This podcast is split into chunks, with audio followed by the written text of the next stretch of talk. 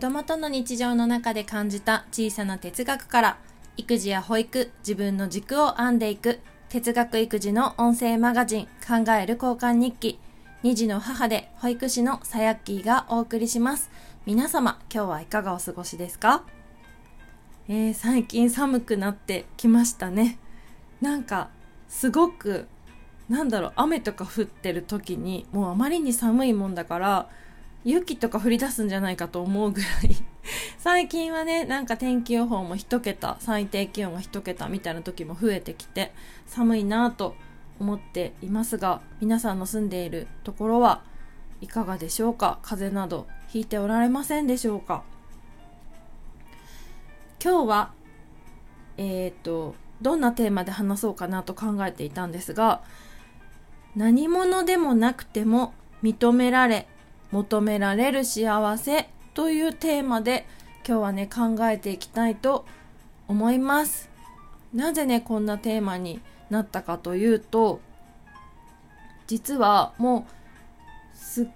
ごく前になっちゃうんだけどもう2週間ぐらい前になっちゃうんだけどえっ、ー、と私がえっ、ー、とやっているオンラインコミュニティ散歩町っていう、まあ、コミュニティがあるんですがそこのメンバーでもあるナナさんと、まあ、お茶しませんかっていうことですっごく久しぶりに1年半ぶりぐらいに、まあ、お茶ついでにねランチまでしてきたんですがその時にねたくさんたくさんお話をしてその時にね感じたことなんですよ。何者でもなくても認められ求められる幸せっていうものをねすっごく感じたので今日はねその中身についてねこう掘って掘って掘りまくっていこうかなと今日は 思っています。幸せだなって感じたんですよ。めちゃくちゃ。でその幸せの正体って何なのかっていうことをね今日はあの考えていこうと思っています。そう。ナナさんとはえっとね2020年の1月末にお会いした以来会ってなかったんですね。でそれはなぜかというと実はですねこの「考える交換日記」が新しい考える交換日記になってから、まあ、初めてお話しするかなと思うんですが実はその最後に会ったその日のもう4日後ですね4日後に私は急性白血病でもう緊急入院することになりましてもうマジで先生の先生も私の顔を見てもう真っ青になるぐらい。これはやばいぞこの人はっていうぐらいの顔の白さ青白さ。もう血がない状態。みたいな。私どうやって歩いてたんだろう本当に。ちゃんと立ってたっていうからさ不思議でならないんだけど。そうそれでもう血液検査をしたところあのもう即入院ですねこれはと。もうなんだろうなんかそのあの先生にねこう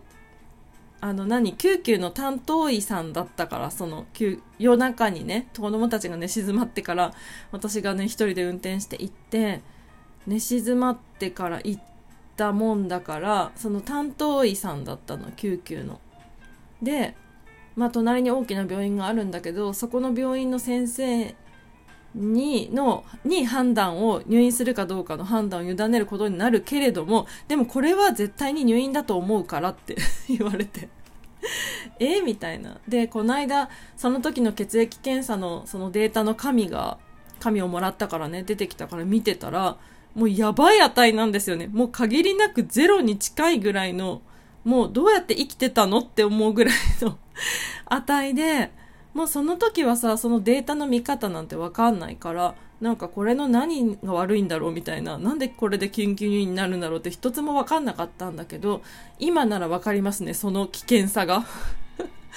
もうすぐにね車椅子に乗せられてあのできるだけ動かないでくださいと。何かちょっと力を入れた瞬間に頭のあの血管とかがプツッと切れたりして血が出たらもう死にますみたいな 感じで。もう血がね止まらない状態になってたのであの血がないけれどもその血がないのと血が止まらない状態なのとでも大変なことになってたんですよとにかく。でもう即入院になりましてすぐに輸血をしてですねとりあえず血を足してみたいな 感じでまあそうですそれで入院することになって、まあ、無菌室っていうビニールのねカーテンが敷かれた部屋でもう窓はね二重の窓がかかっていて絶対開かないようになっている。そしてあのー、もう壁一面が空気清浄機みたいなもうすすごい部屋に 私は入院をしていてですね。そうそれでまあ闘病生活を頑張ってですね。で今ここであの収録をしているということは私がねまあ退院をしたということなんですが完治と呼べるまでにはね白血病って完治って呼べるのって5年後らしいんですよ。っていうのもその大体白血病っていうのは再発とかがあるからね。そのまあ、良くなった血液状態が良くなったよ良い数値になったと思われても結局その人間のまだ医療の技術ではこう感知できない白血病くんがいて それがねまた暴れ出したら再発っていう状態になるんですね。なのでその再発しなければ完治っていうこのなんだろう曖昧なというかまだそこまでそうまだそういうそこまでの検査の技術はないというか精密なねことはできないっていう状態でだから私はね5年待つしかなくってですね今まだ1年も経ってない状態なんですけれどもまあこのように私はとっても元気でですねおかげさまでピンピンしておりまして本当にあの時は思い返したら辛かったなってことを 思っています。でもね入院生活の方が私は楽しあ楽しいじゃない苦しくなくって何ていうかその入院する直前その奈々さんと最後に会ったその時ぐらいが一番辛くてもう本当に今すぐ倒れそうなぐらいもう家でも毎日寝込んで泣きながら寝込んでて頭が痛い熱も下がらないもう体中が痛いいろんなところに不調があるみたいな状態で寝込んでたものですからもう入院できるって分かったらなんかなんか嬉しくてやっと楽になれるみたいな。いや、全然楽になれなかったんですけどね、辛い治療が待ってたんですけれど、でもそれでもやっぱり輸血してもらったら少し元気になったし、元気っていうか少し体が楽な気がしたし、うん、血が巡るって大事だなと思いますね、本当に。で、何の話だっけ？そう。いや、それで、その、入院したんですよ。入院してて、それで、そのね、私が入院したのは2020年の2月2日の日にまあ、入院をしたわけなんですがちょうどその数時間後ですね数時間後にそのダイヤモンド・プリンセス号からコロナウイルスの陽性者がね日本で初めて出てですね。その私は本当にコロナウイルスとともに白血病闘病をしておりまして私の病院にもコロナウイルスが入ってきてもう看護師医師みんな感染してですね。で患者さんもですね次々に感染して亡くなっていって。で医療崩壊をついにしまして。で私はその転院することになるんですね。もう見られないから違う病院に引っ越してくださいっていう感じで。そうなるだろうなと私はあの報道を見ていて思いましたがもう看護師さんたちが次々に私の部屋で泣いていく。みんな。もうもう批判の電話がね鳴りやまなかったそうなんですその時は。うちの大事な家族をどうしてくれるんだ死んだらどうするんだ殺す気なのか看護師の誰が持ってきたんだコロナをみたいな風な電話が鳴りやまないわけなんですよでそういうね話も私は大変ですねって一言言ったらもうみんな泣いていくんですよね。ボロボロボロボロ涙を流して。いやいや泣きたいのは私だよって私いつ死ぬかわかんないんだからねって思いつつも、でも私はこんな体ですから、もう看護師さんたちが元気でこう治療をね、こう施してくれなければ私は生きることができないものですから。だから私は必死でね、看護師さんたちの話を聞き、励まし、大変ですよね辛いですよねでも大丈夫っていう 私は分かってるから大丈夫っていうことでねもう本当にそんなことをしながらですねなんとかなんとかやってきてもうメッセージをね募集してあの病室のね扉に看護師さんたち頑張ってみたいなメッセージを50人ぐらいからですね集めてもう一人一人のメッセージを私が書き出してもう貼ってみんながそれを見るたびにもう涙していってですね本当に私はそれぐらいしかあの時できなかったなと。もちろんですね闘病の辛さもあるありながらだったんですけれどまあ私ができる最大のこと最大最大限のことはあの時やったんじゃないかなとは自分では思っていますけれどもね。でも医療崩壊を結局してしまい別の病院に私は行くことになってもうその別の病院に行ったその日にその病院に初めてのコロナウイルス感染者が出るっていう なんか本当に本当にもう今だから笑えるんですけど本当に私は何度も遺書を書きましたし何度も死を覚悟してもう私今死んだらコロナで死んだことになるのか白血病で死んだことになるのかどっちなんだろうってことをね なんか疑問に思いながら毎日とにかくもうマスク二重にして寝る時もマスクしてみたいな感じで本当に万全にして過ごしておりました。で皆さんのねこう支えもありながら私はこうやって今生きているわけなんですがで何の話？そうそれでそのナナさんとねそういう機会がそういう期間がずっとあったのでもう本当にもうなんだろう何者でもなくなっちゃったわけなんですよ。その私はその時頑張ろうとしていたんですね。その白血病になる前までは子供にいいを当たり前にっていうことを、まあ、コンセプトに掲げて保育士としてね子供の環境を社会の中にこう作っていく一人として頑張っていこうっていうこう坂道をね駆け上がりだした。走り出した。その時にもう白血病ですって言ってもあの狭い部屋に閉じ込められてビニールカーテン敷かれて。なんだろうなと思いました。本当に。何にも空っぽになっちゃったんですね。でコロナもありましたからもう家族がねビニールカーテンの前にまで来てくれるなんてことは一切なく病院の中にすら家族は入れない状態だったのでもう本当に私はもう本当にただの人になったんですね。もう母親でもなければなんかその保育士でもない。なんかその子供の環境を社会にこう作る作るぞって言ってるそんな何の肩書きもないというかもう何者でもないただの人になっちゃったんですね。でも悲しくてたまらなくてもうそれはそれは本当に泣いていたんですがなんかねそれでまあそれから1年とかねこう退院してもその薬強い劇薬を飲まなくちゃいけない時期とかがあったから体調を見ながらできることをねこうしてラジオを撮るとかできることをやってきたわけなんですがまあそんな中ナナさんからねお茶しませんかって言われてお茶をしに行っていろいろお話しした時にねこんなにねこの何者でもなくなった私ただただの人ただの ただのさやっきをなんだろうナナさんはねそうだねそうだねってそれも大事だねって素敵だよねって言いながらねこうなんだろう認めてくれるんですよね丸ごと。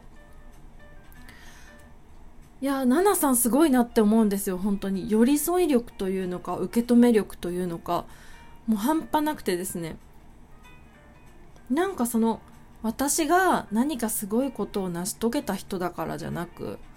とかじゃなくなんかこう例えばオリンピックで金メダル取った人だからとかなどこかの社長さんだからとかだからじゃなくもう何者でもなくなった私をすっごく認めてくれてうーんなんか求めてくれてうーん大事だねって言ってくれてハグしてくれて私がいつもこ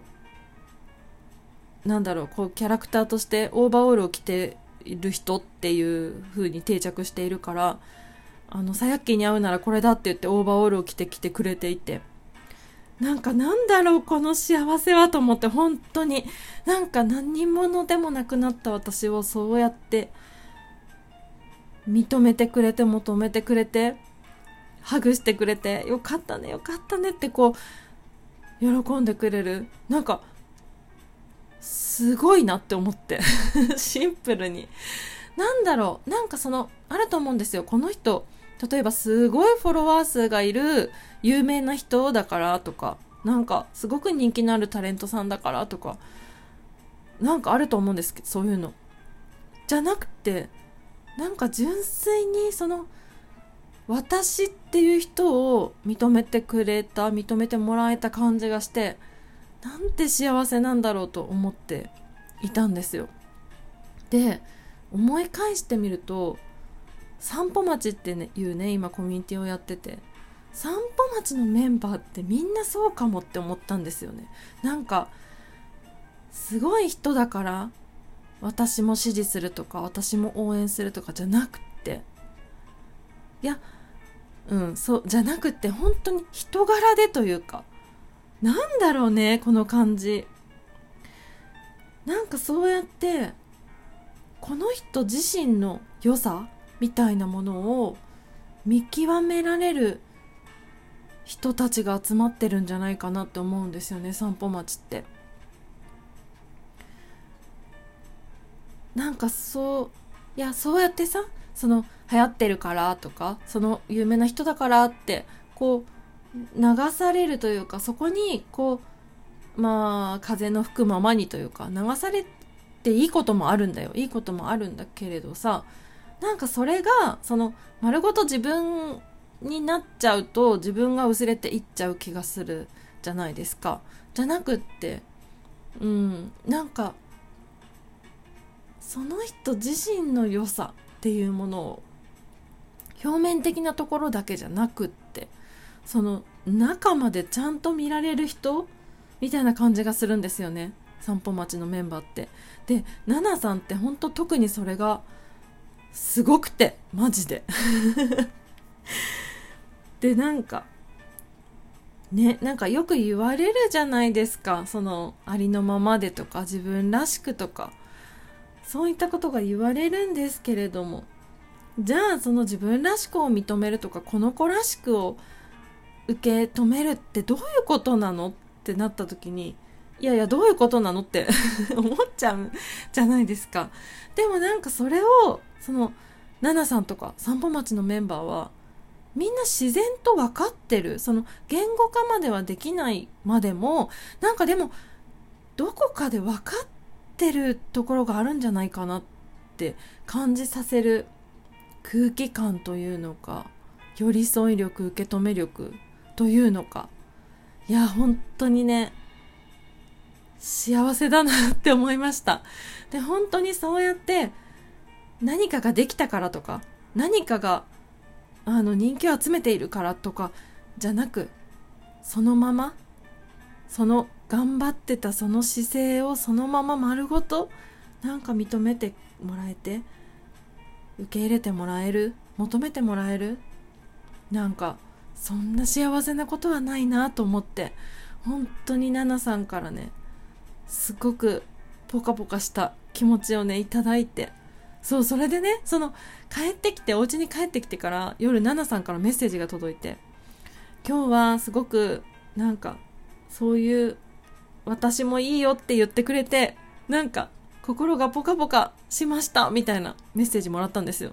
で、もう私そのまんま丸ごとその文章を返すよっていうぐらい同じことを思ってて、なんだろうね、これ、ほんと不思議。ね、今日はその幸せの中身をさ、掘っていこうと思ったんだけど、全然その、掘られてないよね。不思議っていうことで 終わっちゃうんだけど。もうね今日すごく長くなっちゃったもう19分過ぎちゃったからそろそろ終わりにしたいなと思うんですが本当にねそうやって何者かであるから認めて応援するっていうことそういう周りに人が集まってるかどうかで判断するんじゃなくてその人がのどんなところがいいのかどういう姿勢が好きだなって思うのかとかそういうところに目を向けられる人ってやっぱり私は惹かれるし素敵だなそういう人になりたいなということを思いました。でやっぱりそういう幸せってね循環すると思うので私がそういうふうに受け取ったこう幸せなポカポカした気持ちを子供たちだったり周りの人たちだったり大切な人たちに循環させていけたらいいなということを思いました。というわけで今日の考える交換日記はここまでになります。今日の回は Spotify、Podcast、YouTube でも同じ内容を配信しています。ぜひお好きなプラットフォームで一緒に哲学育児を楽しみましょう。えー、話の中に出てきた散歩町、オンラインコミュニティ散歩町の、まあ、URL は、えっ、ー、と、概要欄に貼っておくので、ぜひ見てみてください。お便りは概要欄にある LINE のトーク画面からご感想をいただけると嬉しいです。それでは、今日も最後まで聞いてくださりありがとうございました。正解より合格を出せる自分になろう。さやっきーでした。それじゃあまたねこの番組は子供と育つ高級店の提供でお送りしました。